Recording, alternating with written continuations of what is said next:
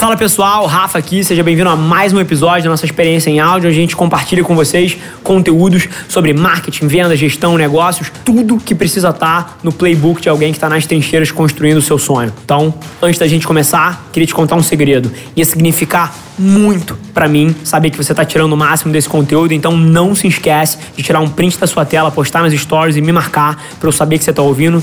Quem já me mandou alguma mensagem, já me mandou algum direct, sabe que eu respondo pessoalmente todas as mensagens. E agora, sem enrolação, vamos para o episódio de hoje.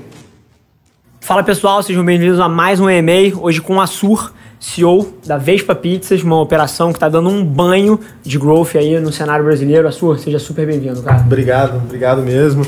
É um prazer estar aqui, obrigado pelo convite. Estou feliz de poder contribuir e falar um pouco aqui com essa galera.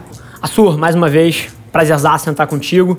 Pro 0,01% de pessoas que pô, nunca teve o prazer de experimentar uma pizza da Vespa e não sabe um pouquinho a tua história, fala um pouquinho, pô, o que a Vespa é e se você tivesse que voltar a tua história no teu gibi 0001, pô, quem foi o Assur crescendo, onde ele nasceu. Eu sei que é mineiro, pô, o 27 mineiro que passou na minha sala hoje aqui e tal. É uma invasão, mas conta um pouquinho pra gente o que é a Vespa e, pô, como é que você chegou até onde você tá. Cara, vamos lá, vou falar começar da Vespa. Acho que esse ano a gente está fazendo 10 anos de história. Uma marca que começou no Leblon, mas que tem origem meio nova-iorquina, meio italiana. Então a marca nasceu com esse propósito, cara, uma pizza muito boa para ser servida rápida Legal, assim, acho que eventualmente Vespa, todo mundo já ouviu falar, pelo menos deixa o Rio São Paulo aqui.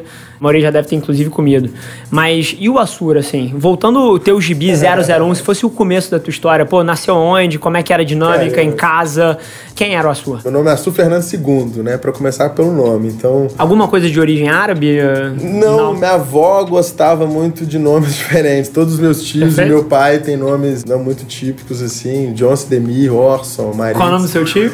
Jones Demir, o outro Orson, Maritza tá. e Ingrácia. Minha avó acabou trazendo nomes bem diferentes pra minha família. Legal. E meu pai quis ainda botar o segundo no meu nome. Gosto muito do meu nome, mas assim, é, nasci no interior de Minas, eu sou o terceiro filho. Qual cidade? Bocaiúva. Bocaiúva. Fica a 370 quilômetros norte de BH. Sim. Então, sou o terceiro filho, então tenho duas irmãs, meu irmão ainda mais novo veio caçula. Minha casa sempre foi entupida de gente. Minha mãe sempre foi muito social, então assim, todas as festas de todo mundo, era na minha casa, sempre foi mó furdunço. Mineiro mesmo, né? Mineiro mesmo, a tradicional família mineira, todo mundo, comida o dia inteiro, final de semana.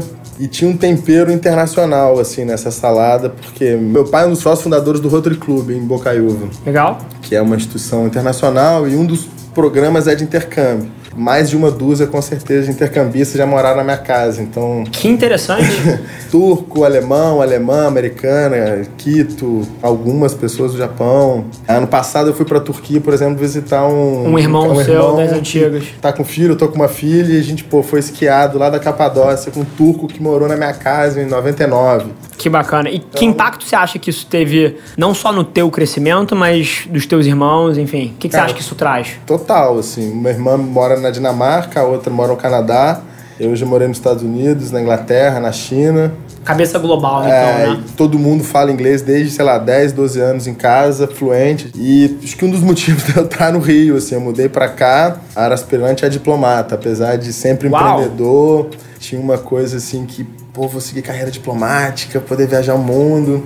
E um amigo meu passou no concurso, né, do Instituto Rio Branco. Sim me deu um caminho das pedras, eu vim para cá, larguei tudo lá, ainda tinha produtora de eventos lá em Minas, fiquei um tempo estudando, não passei, aí fui fazer o mestrado no Copead. Quando você diz sempre fui empreendedor, o que, que tem por trás dessa frase aí?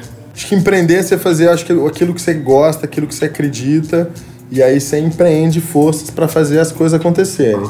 E eu acho que nesse sentido eu sempre empreendi, né? E fazendo a ponte que a gente estava falando da questão do intercâmbio e tal. No Rotary era uma premissa para você fazer intercâmbio, você tinha quatro days. Eram os no Ds, né? No drugs, no date, no drive, no drinking. No date? No date. Era um intercâmbio de 15 a 18 anos. Então você, claro que podia uma pegação, mas relacionamentos. Não era fomentado. Não embora, né? então não Sim. era fomentado. Sim. Eu com 15 anos fazia todos os Ds, né? Então meu pai vetou completamente a possibilidade de eu ser um intercambista pelo Rotary. Perfeito. Eu tinha uma namorada que era americana, rolou um convite para ir para casa dela. E aí eu pus, juntei grana aqui, trabalhei nos Estados Unidos e banquei minha viagem com 16 anos. Melhor coisa do mundo, né? Não era independente, obviamente. Meus pais sempre me deram super apoio para tudo, estudo, mas nesse sentido de fazer as coisas que eu queria. Mas é curioso que já dá um gostinho, né? Quando você faz por onde, você para de ter que responder as premissas dos outros. Eu acho que isso é um...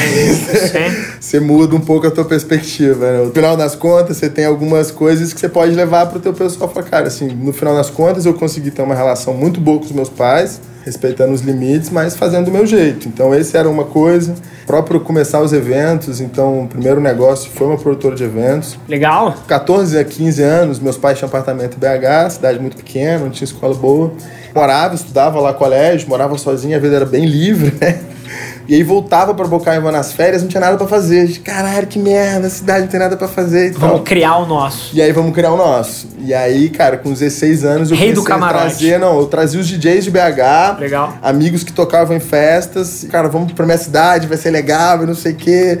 Galera, gente boa. E os caras iam, às vezes de graça, às vezes cobrava alguma coisa, eles pagavam viagem. E cara, começou festinha, 200, 300 pessoas na minha casa, assim. Meus pais sempre muito abertos e tal, mas chegou um momento que falou, meu, meu, deu, né?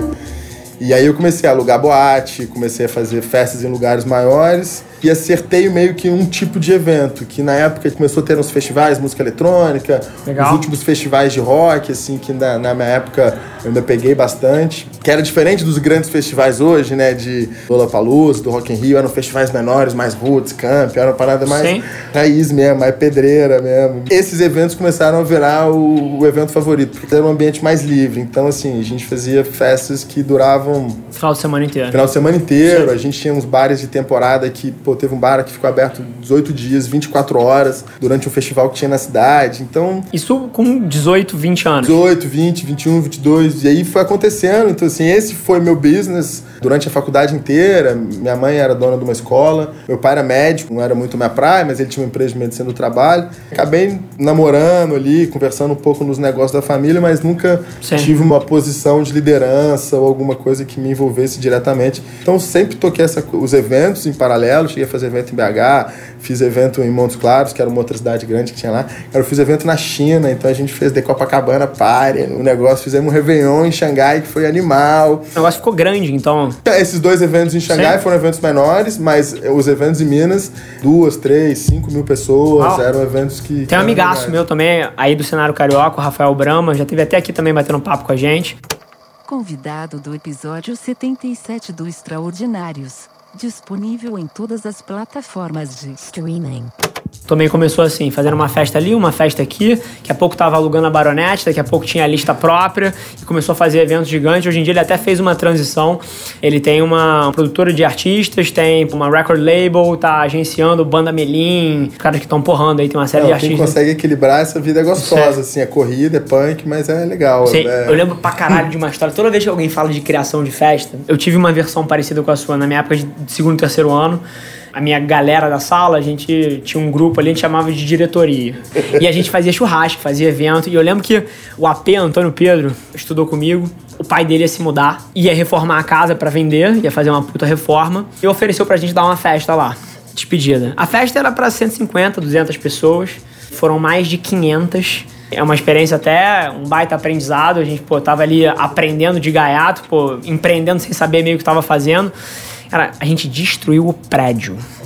É sério. E a festa deu muito dinheiro uhum. e o dinheiro inteiro a gente teve que usar para reformar o prédio inteiro. Enfim, não deixamos nada mal feito, mas assim, eu lembro que foi uma experiência interessante. Organizar a festa não é uma coisa trivial. Uhum. E você com 20 anos lá atrás, pô, tendo muita experiência, o principal aprendizado que você acha que você leva para sua vida de executivo da época que você organizava eventos para 3, 4, 5 mil pessoas, o que você acha que é? Cara, planejamento e time. No começo, era festa na minha casa.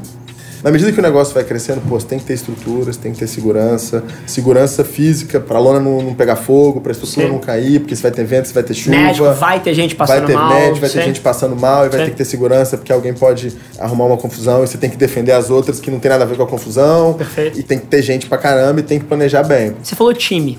Qual é a característica que você gosta num time? Seja na Vespa, seja lá atrás, tem alguma coisa que une, assim, pô, um time bom é um time que... Tá interessado na vitória do time. Muita gente entra para jogar mesmo e tem gana, e tem garra e tal, mas está interessado na vitória própria. Perfeito. Tipo assim, você tem realmente uma visão de que o time precisa ganhar, tô aqui, vamos mesmo, vamos se jogar. Então, assim, cara, quer fazer parte de um time? Precisa ter uma visão coletiva, precisa querer que o time ganha. Todo mundo lembra do time campeão. Perfeito. Esse é o primeiro olhar. Esse cara tem que estar tá afim de querer fazer parte de algo, entendeu? Ele tem que comprar a tua ideia, ele tem que vender a tua ideia para outros, ele tem que fazer parte daquela parada. Eu acho que isso é o que une a galera que entrega mais do que os outros. O resto é treinável, é educável, é instruível. Mas assim, se o cara tem essa visão de time, vontade e o mínimo de perfil e qualificação, o resto ali você vai. E você como líder, como é que você fomenta isso num time? Porque uma coisa é isso nascer naturalmente nas pessoas, outra coisa é o papel do líder em fomentar isso, em comunicar isso e até exigir que as pessoas ajam dessa forma, né? O que, que você pode dizer que é o teu playbook para isso? No começo eu suguei muito. Sem falsa modéstia, assim, aprendo rápido e consegui, acho que, aprender bastante coisa, mas chegou um momento que precisava de passar essa bola para frente vou falar mais da minha dificuldade. Perfeito. Né? Assim, cara, isso faz assim, você tem um jeito de fazer, a outra pessoa tem outro jeito. Então, eu acho que assim, você tem que conseguir passar isso pro teu time, confiar no teu time. E esse let it go Perfeito. não foi fácil para mim, assim, entendeu? De eu sou um cara que gosta da operação, eu gosto do, do, do, do furdunço, da massa, eu gosto do calor ali, do, do acontecimento.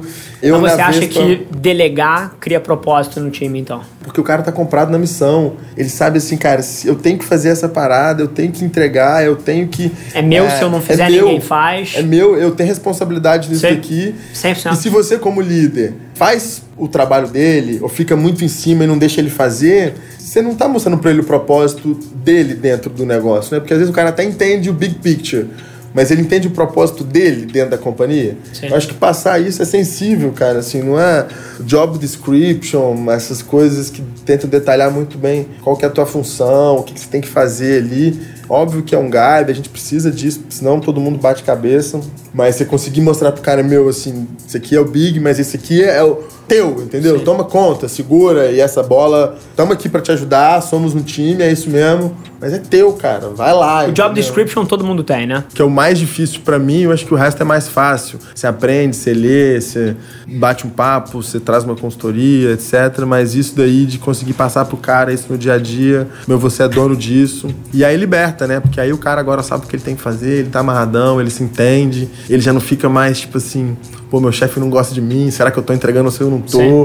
O cara tá se entregando ali, tá curtindo o movimento e tá entregando. E vou te falar, eu concordo mil por cento com você. Eu acho que toda pessoa que quer escalar uma operação rápida, como a gente tá escalando aqui, como você tá escalando lá, é um aprendizado que você passa.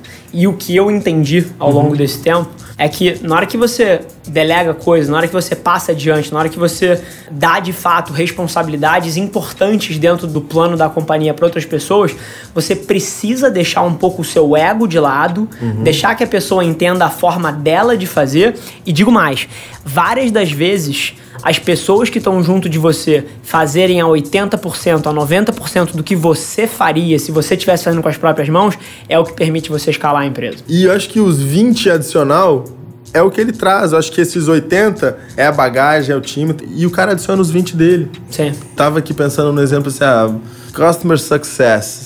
Se o cara tem lá um job description, ligue para o cara, pergunte isso, faça aquilo, pererê para lá, ele vai seguir aquilo. Se ele, ele entende ligar. de fato, meu, o que, que, é o sucesso do cara? Sim. E se a tua pergunta não tá respondendo, se aquele checklist, ele vai fazer outra. Mas e aí?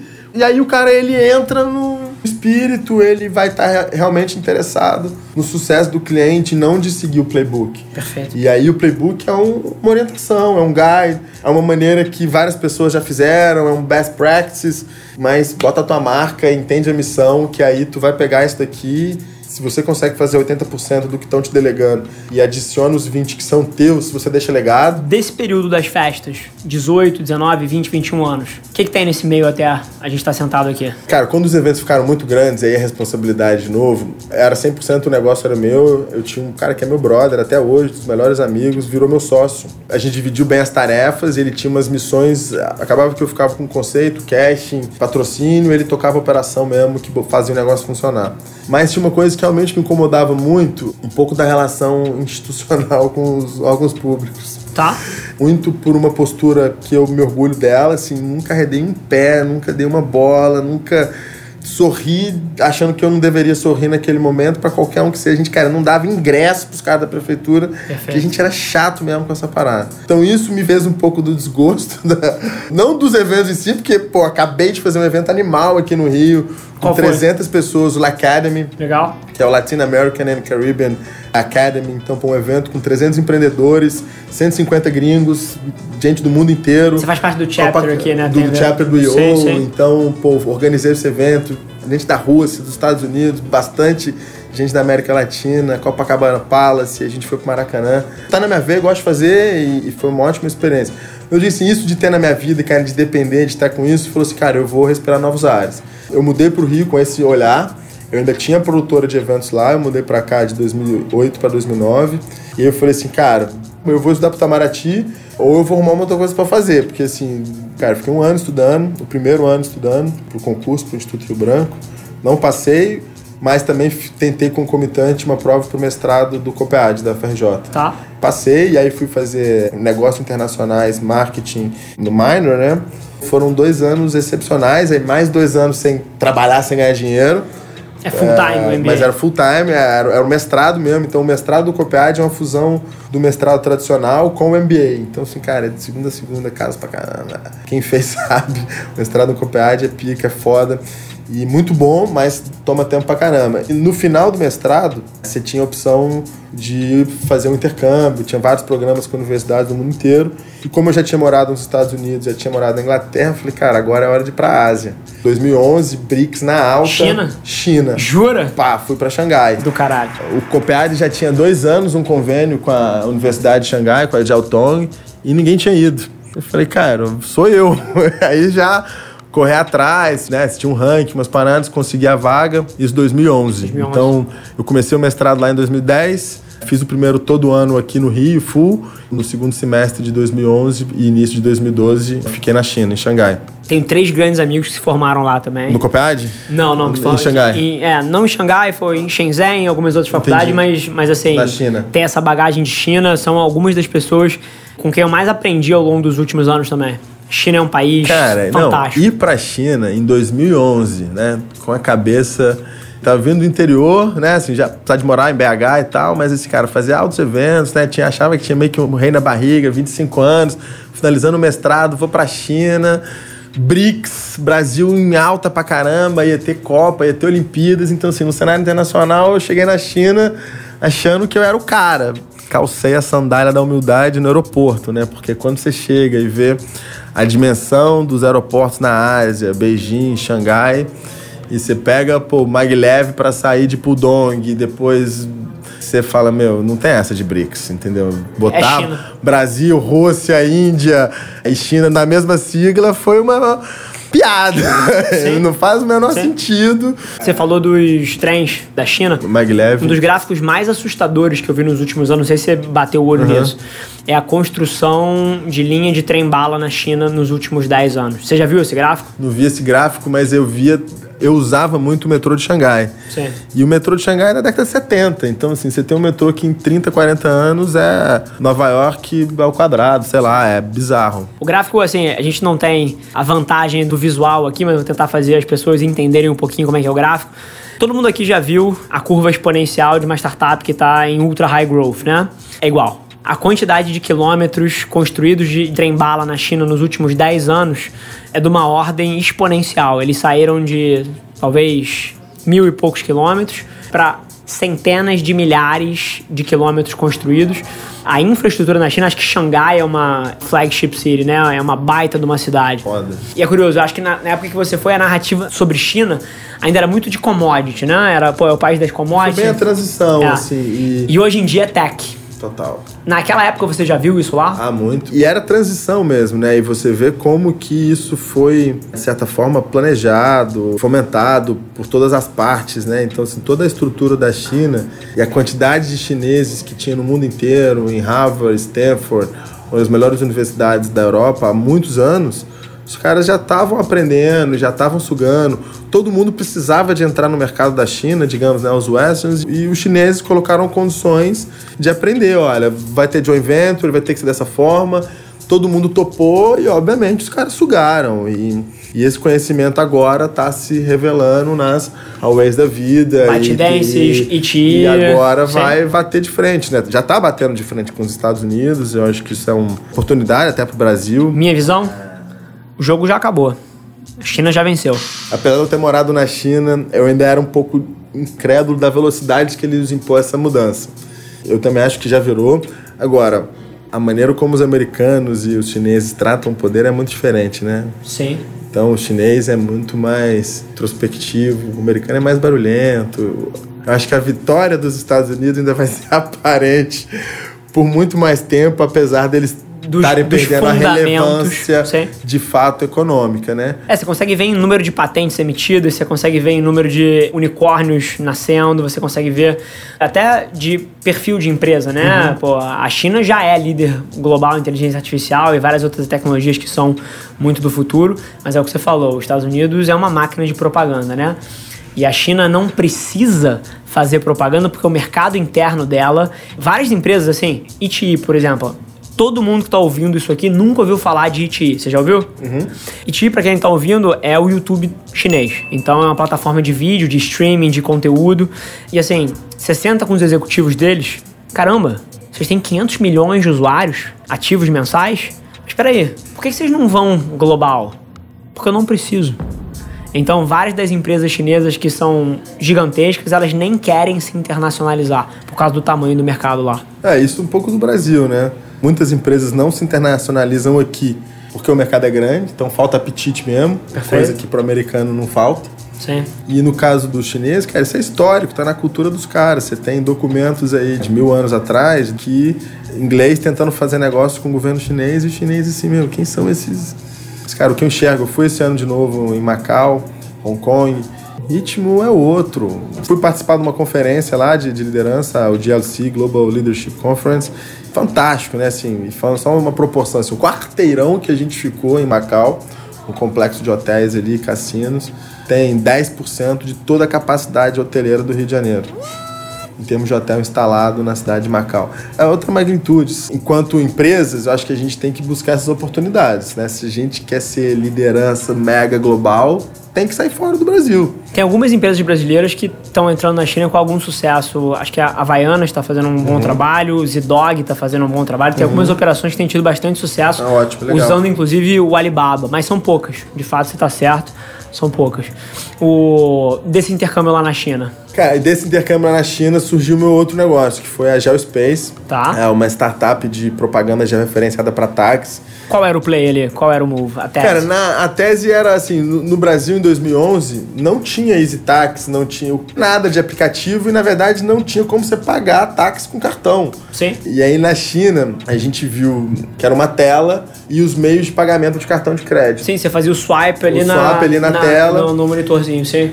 E começou a ter tecnologia barata, porque esse device nos Estados Unidos custava 16, 18 mil dólares pra você trazer ele pro Brasil. Tá. E começaram a ter tecnologias, tablets com 3G e várias ferramentas que permitiam Baratear baratear e a gente colocar no Brasil. Então a gente fez um protótipo na China, trouxe para o Brasil e começou a usar tablets Samsung. Chegamos a ter uma frota grande aqui de player, de taxistas usando a ferramenta, mas o mercado acabou indo para outro lado, né? Assim, meio de pagamento individual, pedido pelo próprio celular. Sim. Então a tese era Vamos financiar o pagamento e a estrutura através de publicidade, porque eu conseguia criar um sistema Sim. que roteirizasse e, e, Mídia e dava mídia programática. Perfeito. Também tinha conteúdo, o cara podia ver uma programação de esporte, uma coisa.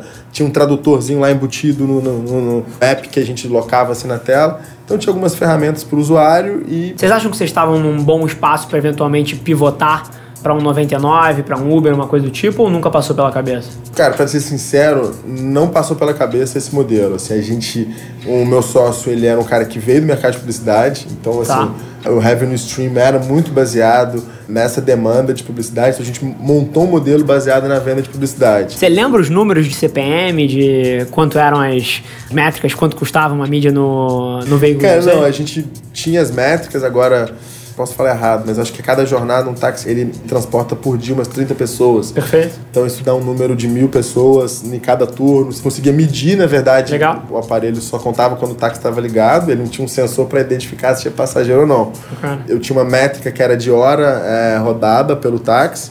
E no final ele comprava um múltiplo desses táxis. É, era o modelo, O racional. Que, o racional que a gente vendia para poder chegar a isso. Era um preço equivalente ao Elemedia. A gente tinha um Elemedia como Benchmark. um benchmark, assim, que tinha sido adquirido pela Abril, se não me engano, tinha dado um boom, compraram um pedaço. Então esse era o modelo. E, e, na verdade, a ponte para mim entrar na, na Vespa foi essa. A gente tava, tocou esse projeto praticamente três anos. Parece praga, né? Mas de novo a gente teve uma questão estatal que freou o, o negócio. Quando a gente começou a vender publicidade, a Prefeitura do Rio chamou a gente, uma empresa de Nova York, a Vodafone, uma empresa Sim. de Curitiba, que estava com alguns pilotos aqui no Rio para negociar um modelo de concessão e tal.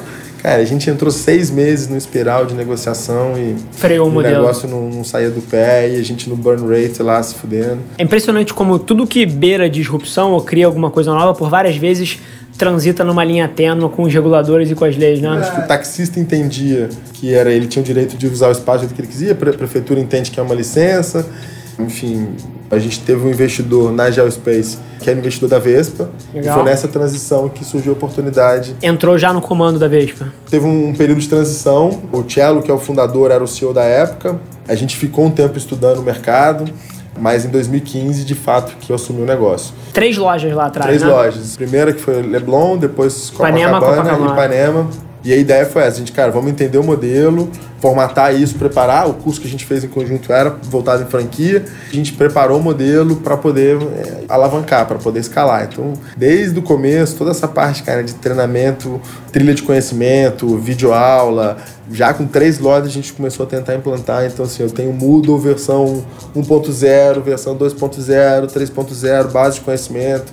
Isso puxou muito, eu acho que a sede da galera, a sede do crescimento. E a gente tinha muito um receio ainda de ter uma expansão descontrolada. Assim, a gente via muito que muitas Por quê? franquias. Cara, porque é muito comum franquias que começam muito bem e de repente ele tá com loja em Manaus, Porto Alegre, e aí o cara são mercados diferentes, ele não tem de uma robustez e ele não consegue manter esse ritmo de atendimento. A marca, por mais que às vezes existe, é uma marca totalmente do sul é uma coisa, do nordeste. Então a gente optou por se prender, a gente sempre teve pedido para ir para São Paulo, para ir para Vitória, para Brasília, para BH. A gente segurou o crescimento no Rio para poder dar robustez. A gente cresceu só no Rio os primeiros anos. E aí ano passado a gente foi para São Paulo, abrimos a primeira, abrimos a segunda, estamos abrindo a terceira agora esse ano. Mas além do crescimento de outra cidade, eu acho que o maior aprendizado que a gente teve no último ano foi o aprendizado digital. Então a gente teve um momento lá de 2015 até 2018, que foi, meu, gol atrás do outro, maravilha. A gente bateu todos os recordes de venda até esse primeiro semestre de 2018. Do segundo semestre de 2018 até março, até depois do carnaval. Até... O carnaval é um mês bom, né, pra gente, mas janeiro e fevereiro foram meses difíceis, assim. O que eu atribuo a isso, né? Acho que é um pouco do digital. Então, de repente, a gente tinha até um app, um aplicativo, um site para a pessoa comprar, a gente sabia comunicar bem com os nossos clientes, a gente entendia lá atrás essa dinâmica de redes sociais, de comunicação, de YouTube e tal, então acho que a gente conseguiu conectar. Mas quando veio essa nova leva de aplicativos de iFood, de Uber Eats, com uma dinâmica disruptiva, porque você colocou muito play no mercado de uma maneira absurda. Sim. Você deu Então, acesso. Você deu acesso para todo mundo. Pro cara que tá desempregado virar motoboy, pro cara que tinha um restaurante que não vendia nada, agora ele pode plugar no sistema. Dark Kitchen. Pro Dark Kitchen, pro consumidor que tá ali de bobeira agora, ele não tem um cardápio só, ele tem 10 mil cardápios na cara dele. Sim. Cupom pipocando pra todo lado. Então o cara teve uma série de incentivos que bagunçaram a cabeça dele. Sim, mudaram o cara, consumidor. ele, ele não sabia mais pedir. Porque Sim. ele, pô, eu gosto desse, mas pô, tem um cupom de 10 aqui. Não, mas esse aqui tá com 5 estrelinhas. Não, mas esse aqui tá com duas. E às vezes as 5 estrelinhas é hackeada. E às vezes as duas é tipo os únicos dois que tiveram problema, o resto todo o cara não liga pra pedir.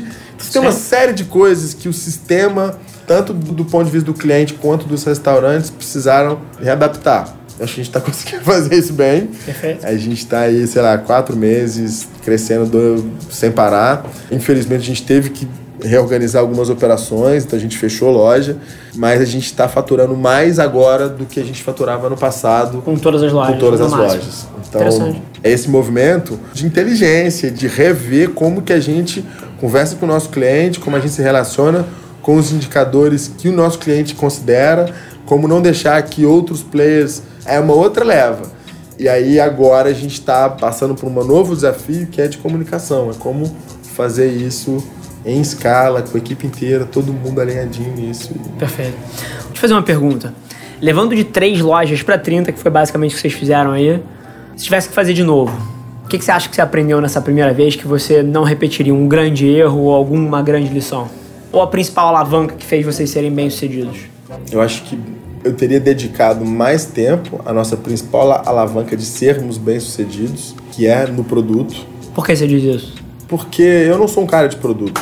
Tô dentro da operação, né? Mas eu sou um, montador de pizza, né? Eu não posso nem me dizer um pizzaiolo. Tenho histórico empreendedor, então assim, eu caí muito para dentro do marketing, a gente conseguiu fazer várias campanhas, eu conhecia muita gente, então a gente conseguiu ver os pontos, achava, trouxe, blá.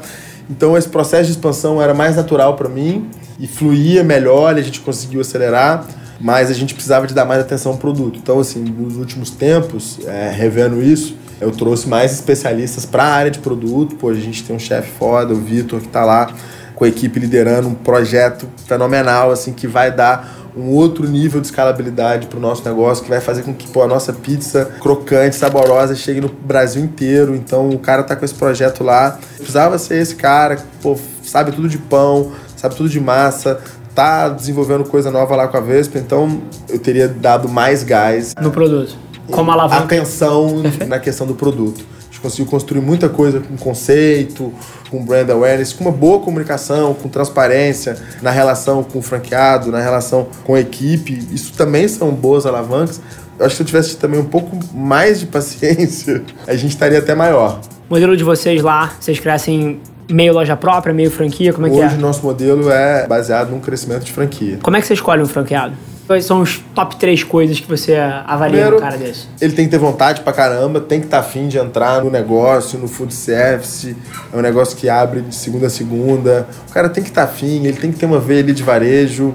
Tem uma coisa ali, um guts, que é, acho que é específico do varejo, de alimentação e tal. Ele tem que ter dinheiro, porque precisa de, de ter investimento. Então, e na verdade o ter dinheiro é só uma proxy de que um cara tem história.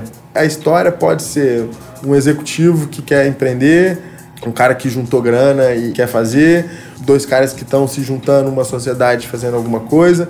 E aí a gente falou assim, pô, mas e o cara que tem grana de família? Como é que a gente trata? Aí a gente avalia da seguinte forma, olha, a grana é da tua família, não foi você que construiu. Você já fez alguma coisa foda na tua vida? Às vezes o cara é um medalhista olímpico, Sim. é um cara é muito bom em alguma coisa. 18 mesmo que não tenha dado muito dinheiro, ele, ele tá ali, ele tem como porque é importante essa solidez financeira para a pessoa ter paciência. Sim. Dá dinheiro, funciona, tem franqueado tá com uma, duas, três, quatro lojas, e todo mundo começou com uma. Todos os dias um empresário é confrontado com a decisão de longo prazo, que aumenta o valor de vida da marca, versus a decisão de curto prazo, que bota dinheiro no bolso dele de zero, mas cria uma dívida de gestão para frente, né? Então é um perfil muito, muito específico. Mas interessante, assim, concordo mil por cento. Eu acho que por várias vezes a gente se apega em perguntas vazias ao invés de olhar para a história das coisas, né? E quando você olha para a história de um ser humano, eu acho que você consegue entender exatamente as alavancas, a pessoa.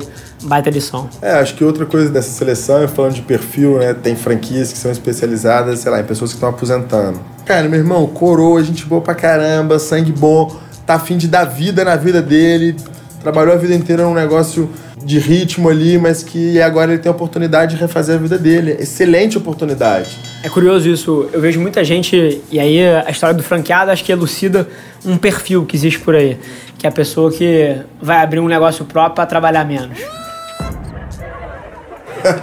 a gente sabe a realidade, a gente ri imediatamente, né? Várias vezes, quando pessoas na nossa posição falam esse tipo de coisa, as pessoas entendem errado, que é uma apologia a ser workaholic, uma apologia a trabalhar sete dias por semana. E assim, não é que seja uma apologia, mas a questão é que é competitivo pra cacete. Tem muita gente boa querendo fazer dar certo. E se você tem a menor ambição, querer se sobressair, você precisa estar disposto a fazer o que pouca gente está.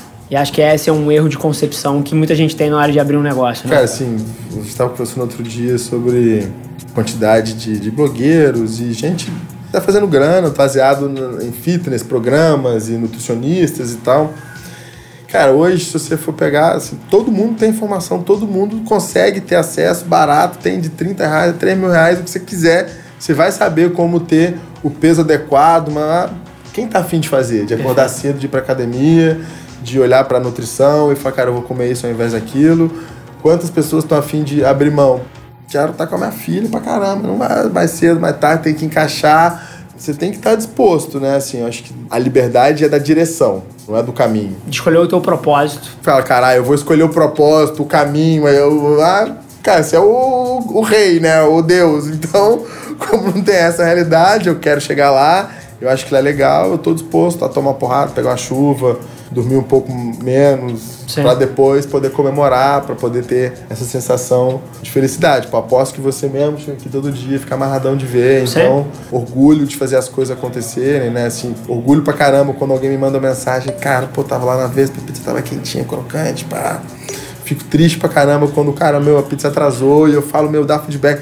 Então tudo isso, cara, é o que te move, né? Assim, a, o tesão te move para fazer mais, para dar mais alegria. E o problema também te move para resolver, sabe?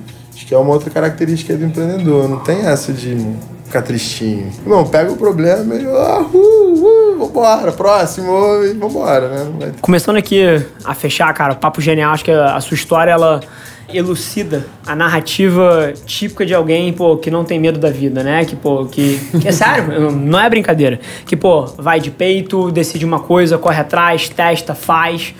Então, pô, eu acho que é um papo que, dentro da história pô, empreendedora de vida que você tem, com a interseção com a Vespa, a, a startup, eu acho que muita gente que está ouvindo vai se conectar com essa história e com certeza aprendeu bastante.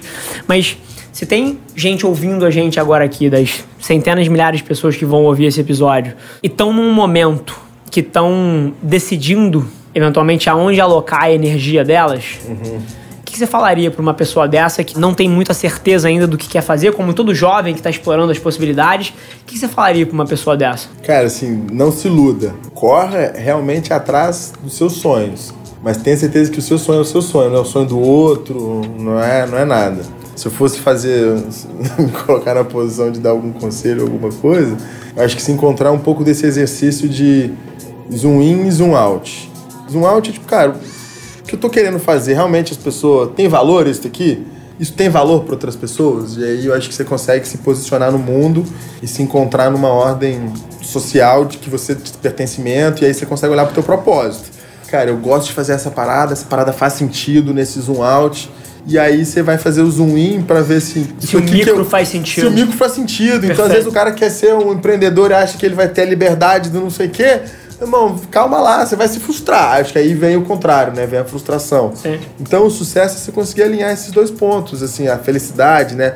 Não, fiz a parada que eu quis, do jeito que eu queria, pá, não vai ter, mas, cara, fiz o que eu gostaria, enfrentei vários desafios, consegui isso, mas não consegui aquilo. Então, faz esse exercício de zoom in, zoom out, cara. Assim, zoom out, olha o todo, gera valor para alguém, porque se você não gerar valor para ninguém, você não vai ter sucesso. E o zoom in é, entende que o que você precisa fazer você vai gostar e fazendo aquilo você vai ter o resultado esperado e não é só um sonho louco da vida, é realmente uma coisa que você acredita, é possível de fazer, mesmo que de vez em quando a gente tem que sonhar é impossível, né? Mas... Genial tua mensagem final aí. Eu acho que muitas vezes as pessoas se desestimulam porque elas olham para eventualmente pô, alguém que está numa cadeira que elas admiram, olham para uma empresa que elas admiram e elas não conseguem entender por várias vezes que aquilo ali começa com um primeiro passo, né?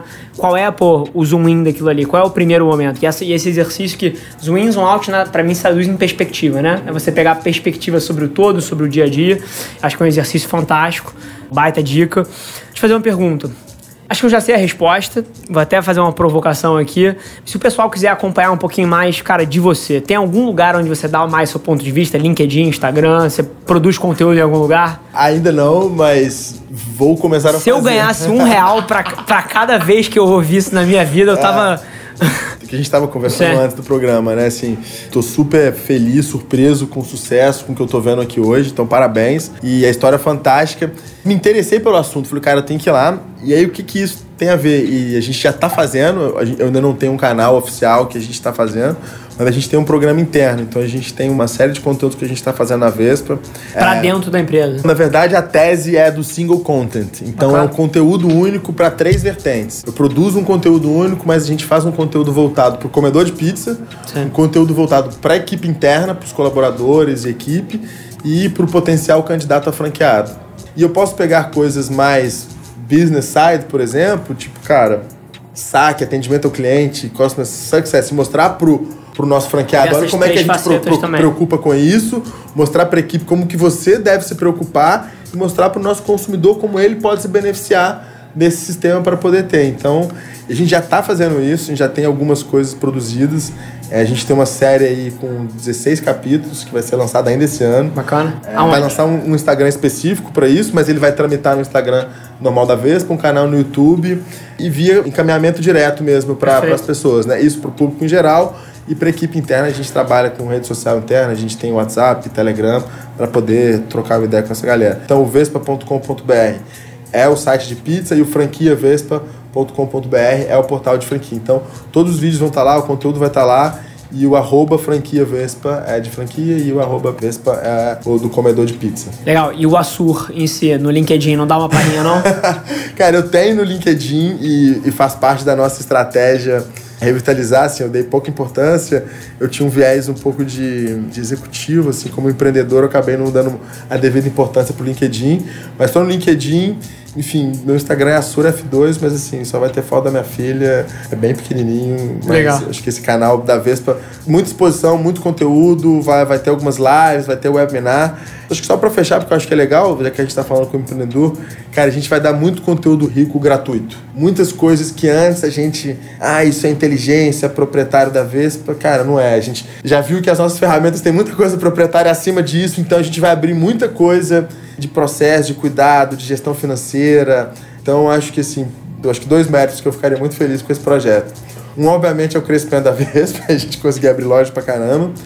Mas outra também, cara, é de conseguir ajudar o cara que tem uma pizzaria, um restaurante lá no interior do Pará e que nunca teve a oportunidade de ter uma escola de gestão ou de entender como é que funciona o DRL, fluxo de caixa, ou como é que ele pode fazer uma gestão de segurança alimentar melhor na pizzaria dele.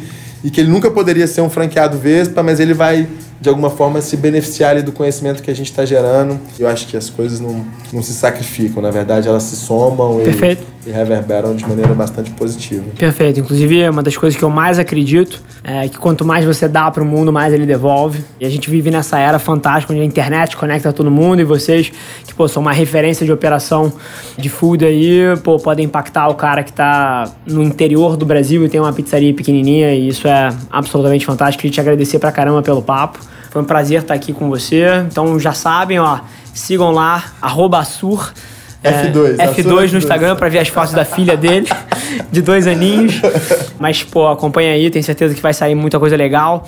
E se você tá assistindo isso aqui, seja no Spotify, Deezer, YouTube, qualquer que seja a plataforma que você tá assistindo, tira um print da tela, me marca, marca a sua, marca a vez pra gente saber que você está ouvindo. A sua, prazerzaço em estar contigo. Muito obrigado. Que- Que seja o primeiro de muitos e a gente se vê no próximo episódio do EMR. Esse foi mais um episódio da nossa experiência em áudio. E como eu já falei, eu adoraria saber que você tá gostando do que a gente tá compartilhando por aqui. Então não esquece, se você tá tirando valor desse conteúdo, ia significar o mundo pra mim, que você tirasse um print da sua tela, postasse no Stories me marcando e aproveita pra ir na sua plataforma favorita também e deixar um rating de cinco estrelas e um comentário lá, ajudando a gente a construir essa comunidade tão vibrante que move o Brasil pra frente através do empreendedorismo e que fala desse Brasil que dá certo. É um prazer ter vocês comigo e a gente se vê no próximo episódio do podcast.